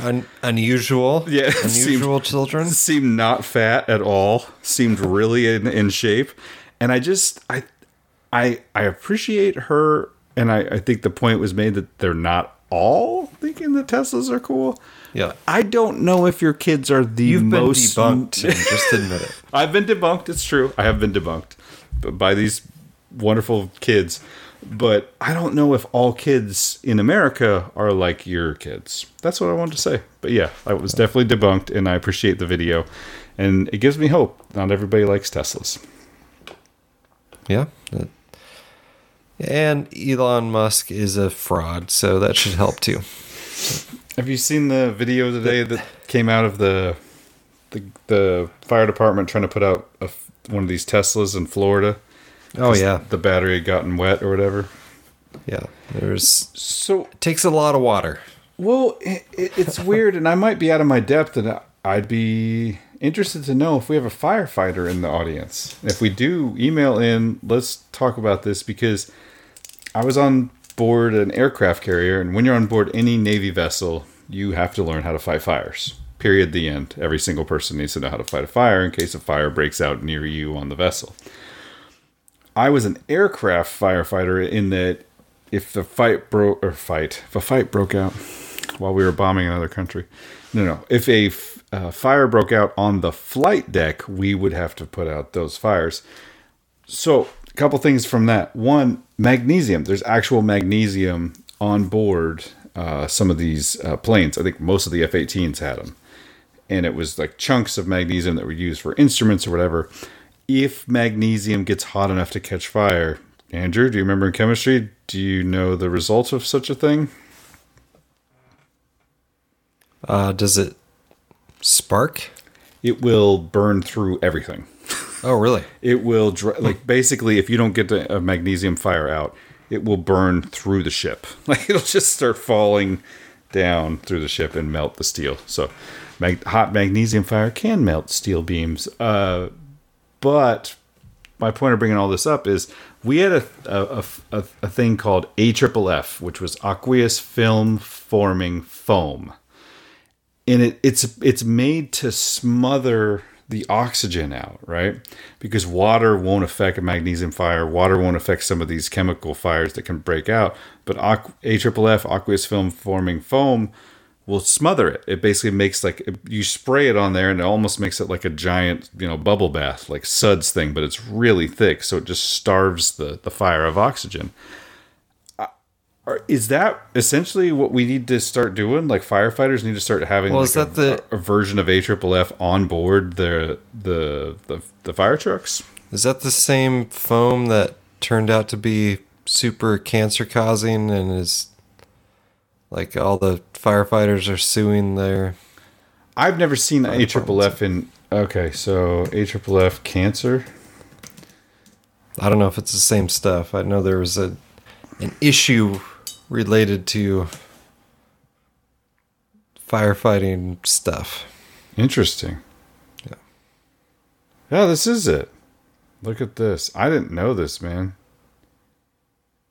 Yeah. AFFF can be harmful to the human body in any amount. Exposure needs to occur for several years for a person to develop a cancer, but you can develop a cancer. Environmental Litigation Group, the hidden dangers of firefighting foam. Wow. So I hope you didn't have many fires on that ship. No, we didn't. That's interesting. But that's probably why they're not using it. That would 100% explain why they're not using it. Gosh. And that is one of the weird things about the military is you're on the cutting edge. Like, some of the stuff you use, like, no fanfare. Like, people just put it in your hand and you use it. And you don't know what it is. You are the guinea pig of... Yeah. Yeah. A lot of stuff. But, I mean, like, not all bad. Like, I remember... Like, here, bad one, the little smart chip that now is in every single debit card, that was in the military ID, or was what was called the smart card when I first got in the military, in the Navy. So that was 20-something years ago. Now it's technology everybody has. So not necessarily a good version of technology is the chip. The good version of technology that we did get when we got, like, the first Camelback. Camelback wasn't a thing. They're like, here, strap this on. Like, what is this? It's a backpack that holds water? Oh, my gosh, this is amazing. And when you're in the Persian Gulf on the flight deck, it is amazing to have water on your back. Yeah. By the time we got out... Those things get gross if you don't clean them out, though. Yeah, I guess that makes sense. So, you know, but the military, like, they probably had you like scrub it all out. Probably required to scrub it all out every couple of days. Toilets get gross if you don't scrub them out. Bathtubs get gross. Pretty much everything gets gross if you don't scrub it out, Andrew. You gotta clean stuff out. Yeah. The hidden dangers of AFFF. I had no idea, man.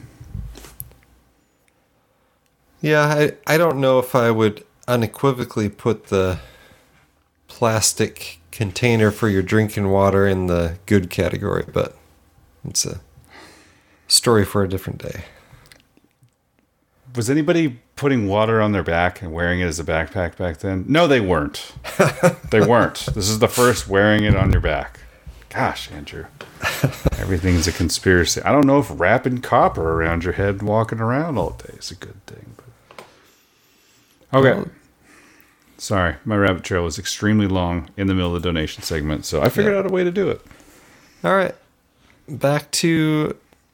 Autumn donated $5 from Snoqualmie, Washington. Thank you for the video, Syra. I'll send it to Andrew. Yeah. Kyle from Massachusetts sent us $10 and some emails as well. Thank you, Kyle. Bill, or I think we've listed him as William before, but Bill sent us $100 from Sandpoint, Idaho. I believe it's a very nice place. And he sent a little note and says, "Thanks for all you do, Bill from Sandpoint, Idaho." And I think somewhere in the past of this show, Bill was a regular donor to this show, and I feel bad that I forgot where he lived, but he threw it in the show in the donation. I don't know if he. So he absolutely has been around a long time, and I don't know. Email or maybe even some actual correspondence. I know I've heard from Bill before. Oh no, I bet. Oh, actual correspondence. I don't know, but I don't know, email for sure. Yeah. But Sandpoint, Idaho doesn't jump out as much. So maybe he moved there. Maybe he. Yeah. So we got $20 from. Hold on. This is gonna blow your mind. I just looked it up. So I actually have my old email from before. Mm-hmm. From February 6, 2013. Thank you for your continued support of our show. It means a lot to me. Let me know if I could do it. Yeah. Alaska. That's right. Yep. He was in Alaska. And he's making gifts and donating to our show. First donation... November 12th, 2012. November 12th, 2012. Coming up on 10 years. Thank you, Bill. Holy smokes! Yeah.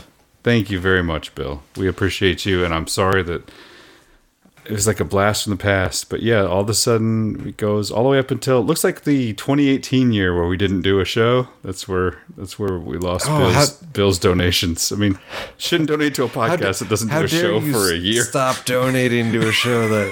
Takes a year off, yeah. So. Anyway, Bill made it down to the lower 48. Yeah, but a good place in the lower 48 there. We've got one from Robertson Home for $20 from Parts Unknown. Thank you very much, everyone in the home, and from Kyle. $200 from Kent, Washington. Wow. Thank you, Kyle. That's our second Kyle. Actually, third. There's three notes from Kyle. There's two donations from Kyle, but three Kyle notes this week. Okay. It's big Kyle week. I was going to say second Kyle donation. Kyle, traditional K-Y-L-E spelling. And then Kyle from Massachusetts, K-H-Y-L-E. So slightly less common. But Kyle from Massachusetts will be excited to learn that he is not the only listener to the show there in the great state of Massachusetts. Yes, there are two sane people, so God has decided to spare Massachusetts. There are two RRN listeners. Pop quiz, do you know where I was born? What state I was born in, Andrew? If it's not Massachusetts, you shouldn't have taken us down this rabbit trail. It's Massachusetts. Okay. Massachusetts is where I was born. Boston? No. Pittsfield, little tiny town outside of Springfield. Lived there till I was 4 or 5, and then moved to Oklahoma. And Oklahoma? Yep. I took a school trip in college to Boston. It was fun. Yeah. I think it's a interesting area for sure. So anyway, Dave, who wrote a great note as well and donated. I actually have a paper note somewhere. Yeah, Kyle, you should have noticed that David or Dave from North Andover, Massachusetts. Yep. From a cloudy and cool suburb of Boston, Massachusetts in New England, where if you don't like the weather, just wait a minute, I'm Dave, last name redacted. Hi guys, it's been a while since I contributed financially, so please find $50 enclosed. Keep on keeping on, Dave in North Andover, Massachusetts. Yes, and I think we got an email from him as well. Oh, we absolutely did. Yeah, it was a big email, actually. Yeah. So we got a lot of good emails. I think we've responded to most of them. Yes. At least that I was aware of. So yes. If we haven't, please, that is accidental on our part, like an insult or a... Absolutely. Yeah, yep. It is 100% accidental, not an insult in any way. So what happens is I read it, and then I think, well, I need to... Take some time to respond to this. I need to figure out, because usually there's a question or something that I want to look up, and sometimes I do get back to you with that information, and sometimes I don't. So correct, yeah. And then sometimes it comes to my inbox, and then I forward it on to Andrew because I don't have time to get to it at that moment, or vice versa. And actually, it never happens that way. Just this way. So, but anyway, so thank you all the people who did write in. There were some good emails, and thank you everyone who contributed financially. September was great, and October's off to a good start. Thank you very much. Absolutely. Dave was the one who sent us the stuff on Dr. Tom Cowan, and he talked about adjuvants. If it's bad, the immune system to erroneously identifies the human tissue as foreign organism. Anyway, but it was a long video, or excuse me, long email, kind of going into depth about what he thought about the whole health issue, terrain theory, as it were. Do you happen to remember who sent the email that mentioned the Goodbye Germ Theory book? I don't, but I can. Anyway, I've got the book. I haven't started reading it, so I took the recommendation. So that's next, or probably concurrently with rereading Propaganda, because as you mentioned, it's a dense read. It's it's nice to have multiple books going in that case. Yeah. Oh yeah. To shift from one to the other. Yeah. All right. So you have your verses of the day. Oh, verse of the day. That's right. We promised it. I turn on the light. Actual book. Psalms 34, verse 22. The Lord redeems the life of his servants. None of those who take refuge in him will be condemned. The end. That's it. That was nicer than what I was going to bring and forgot. So that's good. It worked out. Between that one and the John MacArthur passage, I think we're we covered it well there. Yeah, agreed. All right, let's see. I'm going to check my clip list, see if there's anything else we have to get to. There's got to be something. And if not, we can go ahead and get out of here. It's already officially Friday. So thanks for sticking with us through it all, guys. What do we got? Oh, this was weird. I got to play this. Oh, yeah, there's a couple things I can play here for us. But, yeah. This was super weird. So it turns out a school in, I think it maybe it's say in the clip, I think it's maybe Connecticut, or it's the Northeast somewhere. But there was an assignment sent to the students telling them that pizza can be used as a euphemism for sex. Have you heard this? Do you hear this clip? No. Yeah, don't. Sounds like it will irritate me. It will irritate you, but listen closely because it doesn't even make sense. So it's things like, hey, you can use pizza as a euphemism for having sex, and this is the assignment to do this, this, and that. Let's pay special attention. This is less than a minute of the administrator's response. One Connecticut school is under fire for handing out a pizza and consent assignment to 8th grade students. The assignment said that pizza can be used as a metaphor for sex. It instructed students to list their favorite and least favorite pizza toppings in relation to sexual things they like to do. For example, cheese equals kissing, other topics represented feelings and other activities. And imagine this, parents are outraged. The school superintendent said this. The full truth was it was a mistake, and I know that there are some who may not believe that. I know there are some who don't necessarily maybe want that answer. This was simply an error. There was no hidden agenda. There was no secret cabal to indoctrinate kids on something. They sent the wrong document. Did you catch it? They sent the wrong document. Why does that document even exist? Yeah. Was it like part of a teacher training thing? I have no idea. But, you know, yeah. I thought that was interesting. Well, you know, they should... they sent the wrong document. Maybe there was a John Podesta, Hillary Clinton... you know, donation meet and greet going on, and the paperwork got switched around. You know. Okay, I'm gonna. Speaking of you being irritated, this is gonna irritate you. But I want to have a fully open, honest conversation about this, and then we could wrap this up.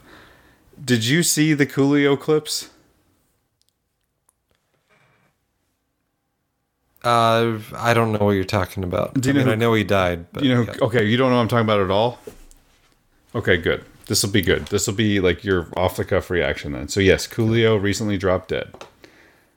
One of the last videos he put out, right here, 30 seconds long. Oh, yeah, he was making a documentary. Yes, to listen expose the pedophiles. Yeah, okay, listen to this. Yeah. Some things are fake. And some things we don't know about. But if something is obvious, whether you've done the research or not, if something is obvious, then why would you argue about it? Okay? Now y'all can go head on, go home and drink your Androchrome. I'm cool on that. Suckers all the way. That's made myself a little work in post there. So he says you can go drink your adrenochrome. Okay. That's one. That's a little weird, right? Well, I mean, he knows. Sure. Okay. This is the second part. This is his friend talking shortly after he died. Leo was telling me about how a couple of, I'm not gonna say no names, but some big top hats of the industry were coming at him. Males, by the way, were coming at him asking for sex. You know, they were coming at him talking about some child trafficking stuff, and you know, we were going to expose it all. There's a lot of shit, you know, that I want to tell people. It's a lot of things that I want to teach, but I'm afraid. I'm gonna be honest with you. I'm scared because I got 4 grandchildren, and I got children that are in this world. I got people I care about, and I got people that I care about that don't necessarily believe what I believe. Yeah, and I'm not. I have no fear of death, and I think that those that would oppose my beliefs, they've probably done enough. If somebody's after me or if somebody's watching me, then they know enough about me to know that I have no fear of death. So killing me don't mean shit. It just confirms that what I said was true. Hmm. But I do have a fear of them hurting my family. So I'm glad about certain things. I don't talk about everything I know because I don't want nobody in my family to be hurt. I'm gonna be real. I'm upset. So many different things that we were gonna talk about, exposing the industry, exposing a lot of the stuff that's happening in this nation, dealing with the government, et cetera, and I remember he was telling me he was worried about talking about certain things because he didn't know what they would do to his family. He wasn't worried about what they would do to him. He was worried about his children. And I was telling him, nah, don't even think like that. You know, just let's do this for the people. And in fact, we could do it educationally. So it could almost seem as if it will be flying up under the radar, but you know, we don't got to go straight direct with it. All right. So I know your thoughts on it being like, is this a psyop? Like, everybody that dies, like they also release an alternate story that they were just about to make a documentary to expose pedophiles. I mean, it's getting out of hand. Like, even if it is a psyop, I'm willing to consider that and talk it out with you. But I don't understand what is happening here and why these stories keep surfacing. Am I being gamed? Is it the algorithm? They think they want me to see this. Is this another Q angle? What do you think? Well, I mean, there is a lot of child trafficking. There is a lot of nasty stuff going on in the music industry. Yep. But at the same time, I mean, what other than some vague statements about I know stuff that I haven't told, you know, it's like... He said you got to put it out there, but the thing is, some people have put it out there and they just get buried, like Corey Feldman and Corey Feldman's the only person I can think of, really, though. Yeah, no, that's true. But he did say adrenochrome, like on one of his last videos, you go drink your adrenochrome or whatever. Yeah, that's confirming what many people think. I mean, it's confirming the darkness of the situation. It's just. It's wild to me. I mean, and the Anne Heche thing, I mean, that reared its ugly head again because she was supposedly working with a senator on that whole documentary to expose child trafficking. And then Joe Biden shows up to an event and is looking for her. But that senator also died in a car crash right before. And I don't know if wasn't no, it? I think not senator. State senator? Maybe state senator, but wait, are you talking about the congresswoman who Joe Biden asked if she was she was at? Yeah. Okay. Yeah, Congress, not Senate. So yeah. House? Yes. All right. But that, you know, so he's looking for her who just died a couple months ago. I don't know. This stuff is just weird. And if it's totally fake, I'm fine with it being fake, but it's like what is the goal here? Okay. Well, there is a lot of fake stuff, and it's made after the fact. Right, but okay, I'm fine. I understand that's your point of view, but like, what's the goal? Why would they continue to do this? Why? To conflate a real problem with like stuff that isn't actually going on. I mean, fairy tale land. Yeah. Okay. I don't think the New World Order is worried about Coolio spilling the beans on the whole operation. Just don't. Sure. Like, there's plenty of hip hop guys, you know, since the beginning of hip hop that have been pretty good about talking about problems that are going on. Yeah. It's just, if their messages fits the agenda, they get promoted. If it doesn't fit the agenda, they get, you know, killed off or just silenced, kind of marginalized there. Like you always talk about with the MC Hammer not taking the deal. Yeah, yeah, it's true. Professor Griff from Public Enemy talked about some of that stuff too. Yeah. He also, you know, doesn't have a show deal or any, you know, he's not around like Flava Flav is anymore. He's like persona non grata. Yeah. Great news though. I just looked up, I was trying to figure out that lady's name. You're right. U.S. Representative Jackie Walorski was her name, Republican from Indiana. Great news. PolitiFact, pants on fire on the Truthometer. Jackie Walorski and Anne Heche are not partnered to fight against pedophiles. Their car accidents were totally independent of each other, had nothing to do with it. So. Yeah, so what happens is they take the Anne Heche story, mm-hmm. right? And they take the Jackie Walorski story, and then they just tie them together. And it's like, oh, they were fighting the pedophiles together. And that's why they were both killed in car wrecks. So, oops. It's a very easy fake news thing to do. I get it. And I guess the conflate is the first time I've really thought about why they would do it. Because it's just, it's just constant. These things keep popping up. And it makes me wonder, like, are these things actually happening and people are being killed because they don't want to... any of this stuff to come out, or what are we, or is it completely fake and we're just being fed this to think that there's still some sort of an actual fight taking place behind the scenes? Just sit back and watch the show type of deal.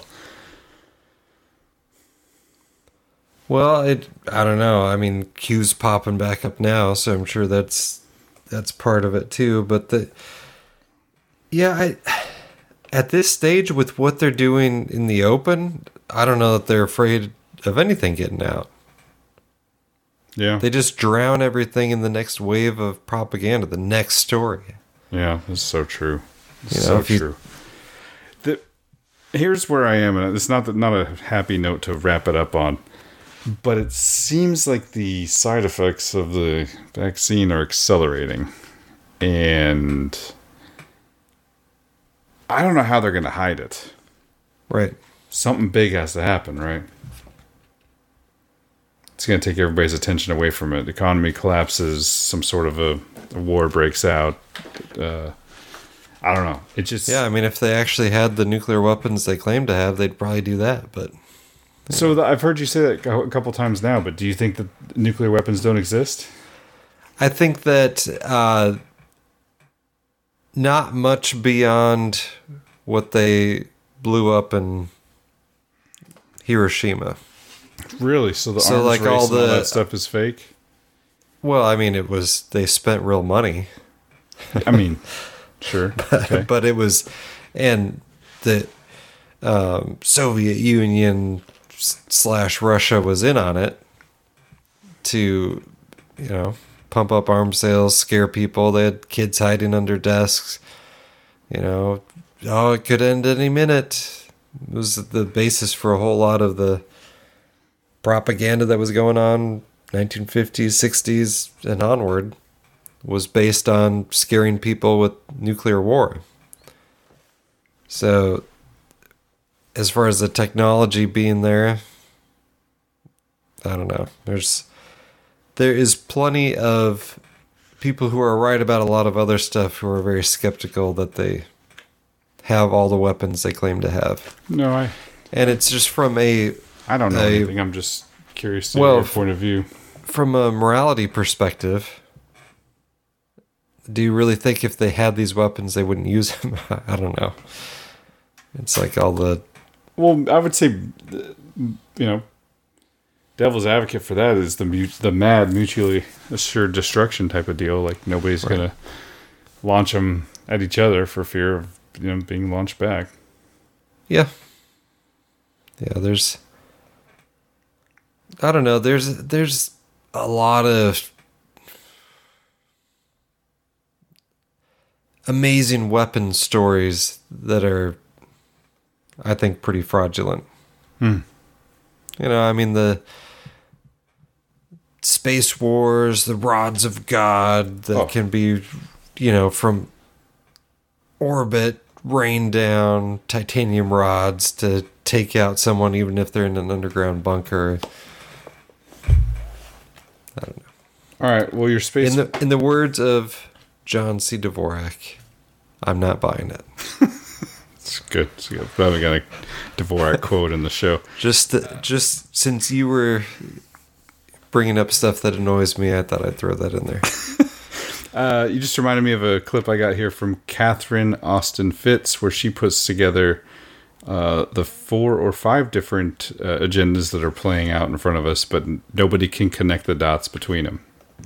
Well, and sorry, before you play that, I don't know this particular clip, but she does a lot of financial stuff, and I definitely think the Great Reset is chiefly about the financial system. 100%. I agree 100%.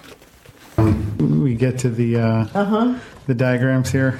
Okay. So if you look at what's going on, we have the tech people building the clouds and the telecommunications. We have the military doing space and Operation Warp Speed. So they're putting up the satellites, okay? Then we have Big Pharma, which is making the injections that are full of these mystery ingredients and modify your DNA and, for all we know, make you infertile. And then we have the media pouring out the propaganda.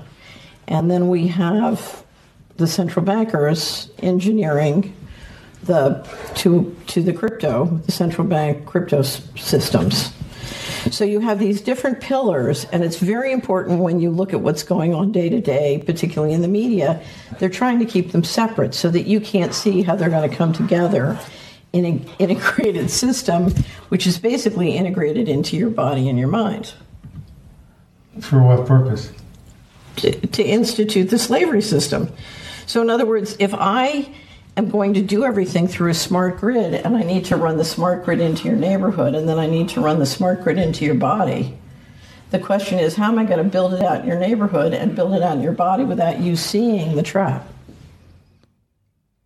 Right? So that's why you try and keep these different lines separate. So if you listen to the central bankers, they try as hard as they can to stay away from these conversations. So it was interesting. I was watching an IMF presentation on cross-border payments, and the Federal Reserve Chairman, the head of the IMF, mentioned the digital global ID system. And you would have the Federal Reserve Chairman, almost blanched, and you could energetically feel him moving like a galaxy away. It's like, no, because they're 325 million Americans, and they're more than 325 million guns. And he doesn't want everybody to see this until the trap is thrown. It's too late. Thought that was a rather succinct synopsis of the situation we find ourselves. Yeah, it definitely it's part of the same agenda, and it's part of an agenda that's been going on for a while, but has certainly accelerated since COVID. So. Yeah, absolutely. And if we got to talk about it, we got to talk it out. We got to call these things out. Everybody thinks the pharma's not related to the military, and the military is not related to the CBDCs or the central banks, or the coming financial collapse, or that's not related to the. It's all related. Yep. So I've got a couple of Jacques Ellul quotes for you. Okay. Do we have the propaganda book out? Are we ready to go? Yeah. All right. So, in our society, the two great fundamental myths on which all other myths rest are science and history. That was interesting. Saying propaganda is forced to build on these presuppositions. A propaganda that stresses virtue over happiness and presents man's future as one dominated by austerity and contemplation, would have no audience at all. And then a few pages on, page 47 there. In fact, modern man does not think about current problems. He feels them. Mm. Boy, isn't that the truth. Yeah. So I guess I would say, in order to counteract that, think, and if you're triggered, we all, if you're reacting emotionally to something, that's not necessarily a bad thing, but it is a sign that it's a propaganda reaction rather than, I don't know, you use your brain on this stuff. So, right. Use your mind. Discernment, and yes, it all ties together. Nothing is accidental. There's not like, oh, it's just random that COVID happened in 2019, 2020, and at the same time, debt is at an all-time high all over the world, and they're everything from the overnight. Yeah. Lending windows and all the other stuff we've talked about. This stuff I certainly don't understand it well, but there's, the people out there that do, they could see there's stuff going on with the financial system, and it's all about surveillance, control. And if you're sick, you're easier to control. So it's about making you sick and surveilled. Yeah, absolutely. One of the things that's kind of crazy is as you look around at our financial system, you look at what's going on with inflation. You look at how far your dollar's gone up. You look at our wonderful vice president. She perfectly explains it. Prices have gone up, but it starts to feel like it's spinning out of control here. What really is starting to blow my mind a bit on that is that elsewhere in the world, it's way worse. Yeah, we are actually holding it down as fairly steady. The dollar is still strong. So the moment they pull the dollar, then all hell breaks loose. But the moment the dollar is still strong, but they're literally devaluing every other currency around the world right now. Yeah. I mean, the pound is down to almost dollar levels. Yeah, after being, what was it, like $1.50? Yeah, it was not strong. That long ago. So. Yeah. So they're devaluing all the other currencies first. And this is the only one that's holding up. And then once they pull the plug on this, there's nothing. Yeah, once they chase everyone into the dollar. And they pull the plug on this. And then you have your whole great reset. But there's going to have to be a reason. Something so crazy. They're going to get a bunch of people to buy into it. Power goes out. Like worldwide for a while, a couple days. Well, Internet's out for a couple days. No, there was a huge national power outage somewhere. What country was that? Canada. No. It wasn't a power outage. No. Canada had a complete internet down. No, not Canada. A couple months ago. Okay. No, I'm talking about a couple days ago. Oh, was it all electricity, not just the internet? Let's see. Yeah, electricity. That's what I'm talking about. I understand. Canada did have the Pakistan. No. Aye. Can't remember the name of the country. Anyway, they have a national power grid, and it went down. And what is happening in the U.S.? They're saying, oh, look at Texas. It's so... They can't get it figured out. They have power outages. Therefore, we need a national power grid. We do not want or need a national power grid. So right now, there's no way you could take down the power in the whole country. But if they ever got that through, where everyone's on the same power grid, yeah, that would be a definite option. So... 1 month ago, looks like No power for 40 minutes in one-third of the country of Bangladesh.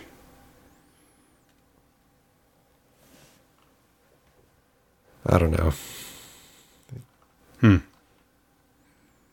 No, it's not. I didn't think it was Bangladesh. I mean, it was, you know, I don't want to say like that level of country, but I'm not saying it was Puerto Rico. I mean, it makes sense that Puerto Rico would be on one grade. Oh, yeah. But anyway, moving right along. Yeah, it's going to be we're basically waiting for the catalyzing event. This is the time in between World War I and World War II in history books, right? We're all just waiting for it. Yeah.